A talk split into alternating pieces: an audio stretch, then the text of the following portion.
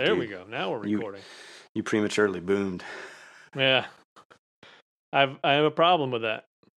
Little premature boom every now and again. Anyway. Hello and welcome to the newest mini episode of the Never Heard of It podcast. I am Craig Moorhead. And I'm Sean Harwell, and you can find us online at Never Heard Podcast, on Twitter at Never Podcast, and elsewhere by Googling our name. Or you can bing it. You, you, you could Bing it if you want to. You can bing it. That sounds fun. Why have I never said Bing it before? I know. I, I mean that's that probably should have been their whole campaign right there. Well, other than that, how are you doing? Uh, all, all is well, man. Uh, how are you doing, Sean?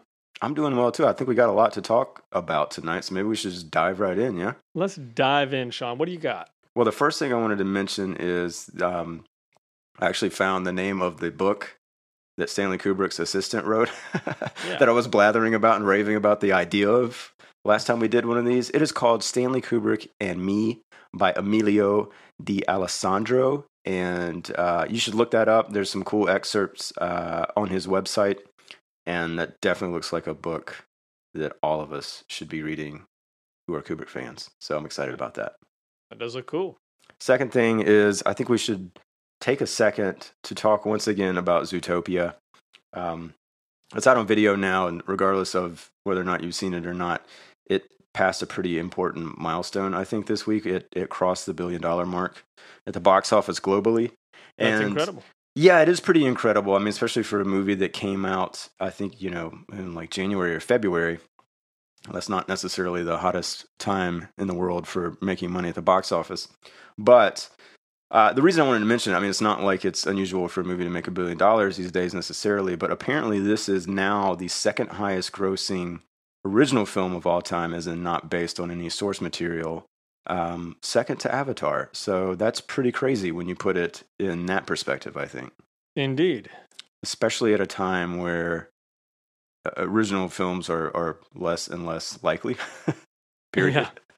Um, but of course, the big irony in all this is now that there will be you know multiple sequels of, of Zootopia, and you know uh, if James Cameron is to be, be believed, like four Avatar sequels. So Yeah. when Um, when are those coming?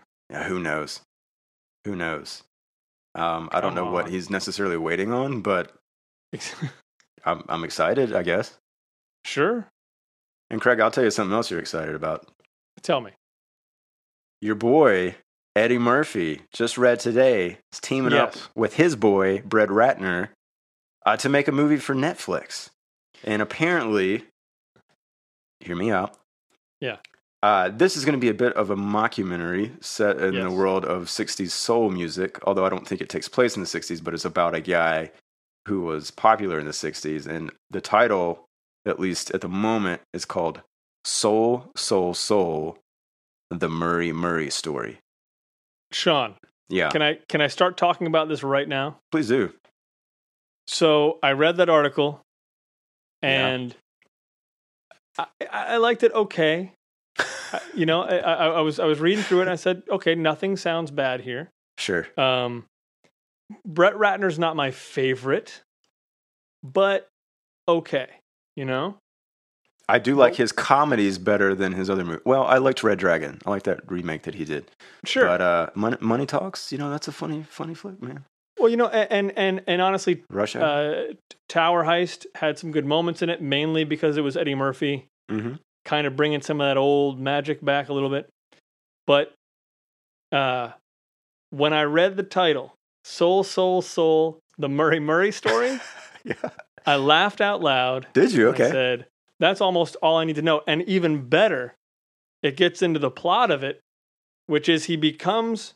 He, he, there's a resurgence in his career. He's kind of forgotten about. There's a resurgence in his career because a hip hop group samples his music, and he decides he needs to come back to destroy hip hop.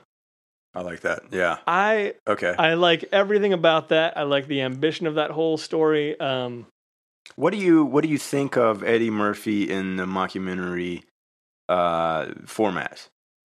I mean, I'm I- imagining this is probably going to be somewhat improv. I mean, they're probably going to let him Yeah. loose a bit, right?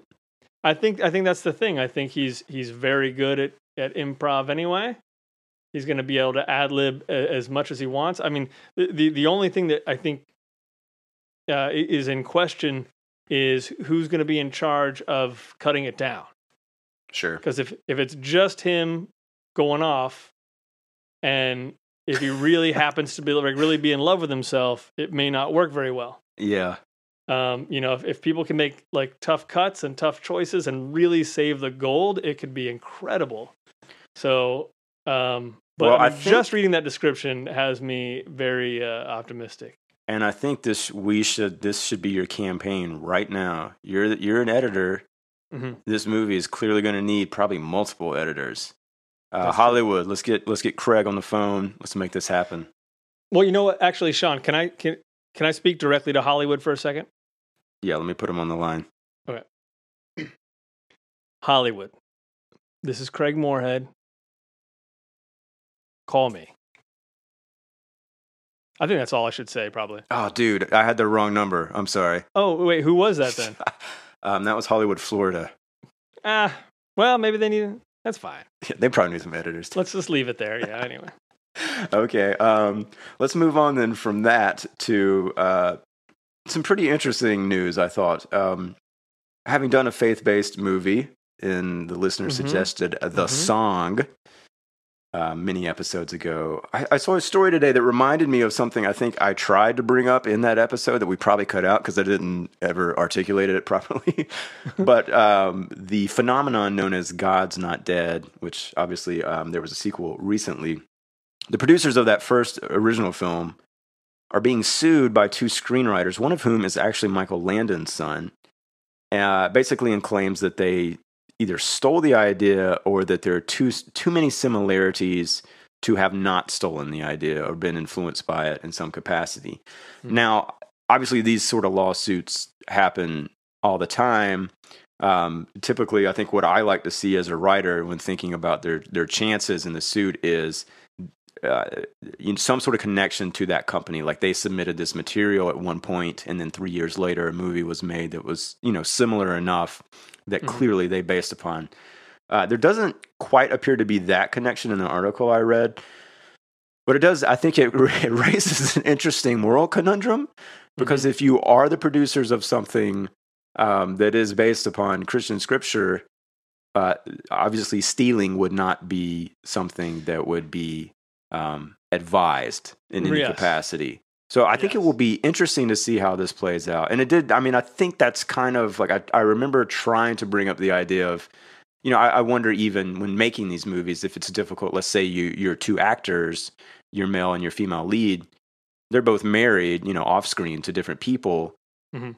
Is it icky? You know, do you get into some weird area to have them kiss on screen? You know, um, Interesting. Yeah. you know, is that sort does that fall under the umbrella of adultery? I don't know. You know, who knows how these producers kind of label themselves on the spiritual spe- spectrum? They may not be Christians or identify as Christians at all. But it'll, it'll be interesting to see what happens with this lawsuit. Uh, the other thing about that, when I was reading that article, I remember because yeah, the first thing I always think anytime I see any of these articles where someone's suing someone because they stole their idea for any of these things, it, it, it does always at first feel like, yeah, probably not. I mean, there there are a lot of similar ideas, you know, uh, and you never know until you really dig down into the details. But but the only thing I could think of was I remember reading one of those chick chick tracts. Um, what is that? I'm not familiar with that. so, so these are uh, distributed by religious groups, and, and maybe it was only one religious group. I don't know, but there was a guy, Jack Chick, who would draw these uh, sort of comic strips in these little rectangular booklets, hmm and and each one would kind of lay out a, a- a really terrible sort of straw man story, Okay. uh, and and you know the the lesson always being that you know you, you need to be more faithful or you're going to burn in hell. And one of them was the arrogant college professor who oh God doesn't exist, and the student who said yes he does, you know, and the student in the end completely winning the day. Are you saying that this man also has a lawsuit? Well, that, that's what I'm trying to figure out. Uh, if Oh man. yeah, if God's not dead Jeez stole Louise. Rise's idea, where did Rise get their idea? Um, You're, you're going to be so I don't know. It- rolling in the money soon, man. From Microsoft to helping this guy win 100 million dollars Yeah. uh, in his Yeah. civil suit here, man. Uh, I Oh. gotta I gotta stake my claim, man. This is it. tonight. Thank you. One of the last things I wanted to bring up was uh, a bit of sad news, but also kind of remarkable. Um, apparently, this this man named Willis Pyle died today. Uh, Willis Pyle, he was an animator, and I don't know, it's just crazy. Like you see these things together, and then you're like, oh my god! Like of course, you know there are people that went through this experience and had this on his resume. But Pinocchio, Bambi, Fantasia, like a ma- that's Yeah. nuts. Mr. Magoo, Woody Woodpecker. I mean, just these like iconic pieces of animation. Yeah, I mean, I think the studio system was obviously different. Like he went to work for Disney apparently in like 1937 as an office boy, and then worked his way up to to, to be an assistant animator on Pinocchio. And so you get you know you get stuck there. You're working under contract for Disney. Of course, you're going to end up working on these three huge, amazing Yeah. timeless movies. Um, but yeah, it's just nuts to think about. He also apparently did a, a short for Dr. Seuss called Gerald McBoing Boing, uh, which won an Academy Award in 1951. Oh wow. So uh, yeah, R.I.P. Mr. Pyle. That's that's pretty impressive. We would all be so lucky. Indeed.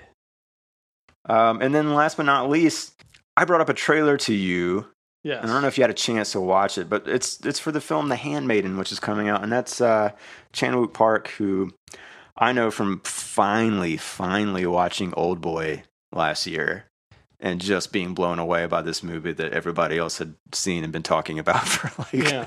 the past ten years. Uh, and then I immediately I watched Stoker and was not quite blown away by that, Right. but uh, boy, this trailer has me excited. What did you think of it? I mean, it's It- inter- I don't know what the hell's going on, but No.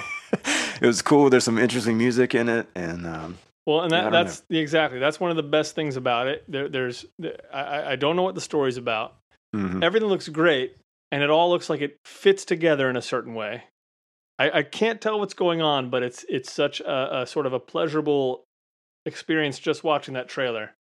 yeah, Uh, yeah, I'm I'm I'm very interested in what what that's all about.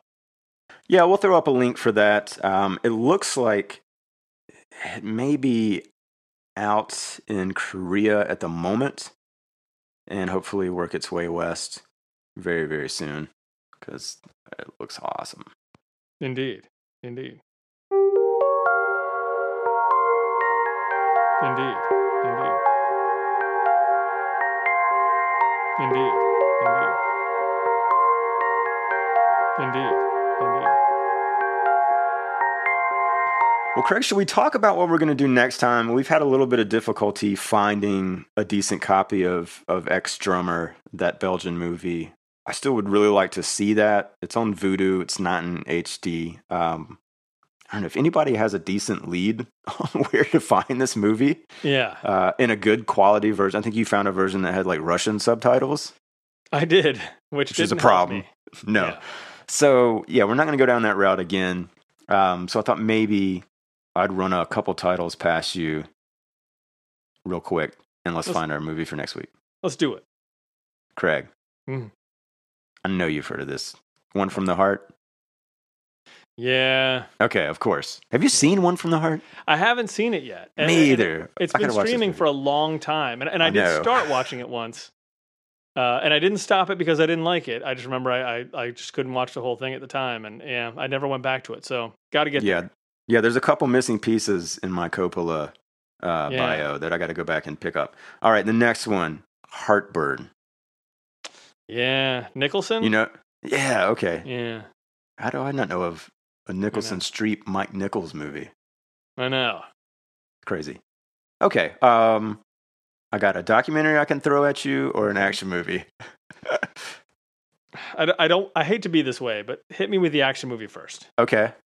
The Inside Man, and not the Spike Lee Inside Man. What year? Inside Man is a 1982 movie starring Hmm. Dennis Hopper. Wow. You want a synopsis? adventure. No, Yeah. well, not yet. I'd like to guess what it's about. Dennis Hopper and someone named Hardy Kruger. Okay. And it's the movie's about Dennis Hopper trying to escape from Harvey Kruger, you said? Hardy Kruger. Har- Harvey Kruger uh, trying to Hardy. escape. Hardy. Hardy? Yeah, like Laurel and Hardy. That doesn't make any sense. I know. So it's Dennis Hopper trying to escape from Hardy Kruger's large intestine. I Man. like the idea of that, Okay, but no, this is not like an Innerspace sequel. That's too It's uh, a Soviet submarine ran aground on the coast of Sweden. The sub was carrying a hush hush laser search device, which promptly vanished. I mean, it doesn't get more 80s than that, right? wow, yeah. So we, I think we got to watch it. Yeah, I, I haven't heard of it, so let's let's do it. All right, everybody. This is on Amazon Prime right now. It was just added recently, so it will still be there when we do this uh, very, very soon. Um, so go check that out, and then we'll be back again. And if you didn't see the news, Craig and I just joined Frank and Nick on podcasting them softly for an awesome episode talking about the film Buzzard from last year. And boy, that was a lot of fun, wasn't it? It's a lot of fun. It's a good talk, uh, and it's a crazy movie. So uh, it's definitely worth giving that a, a listen. Yeah, so go check that out. We're going to have those guys on uh, our podcast real soon. Right on. Yeah, so until next time, just do what you got to do.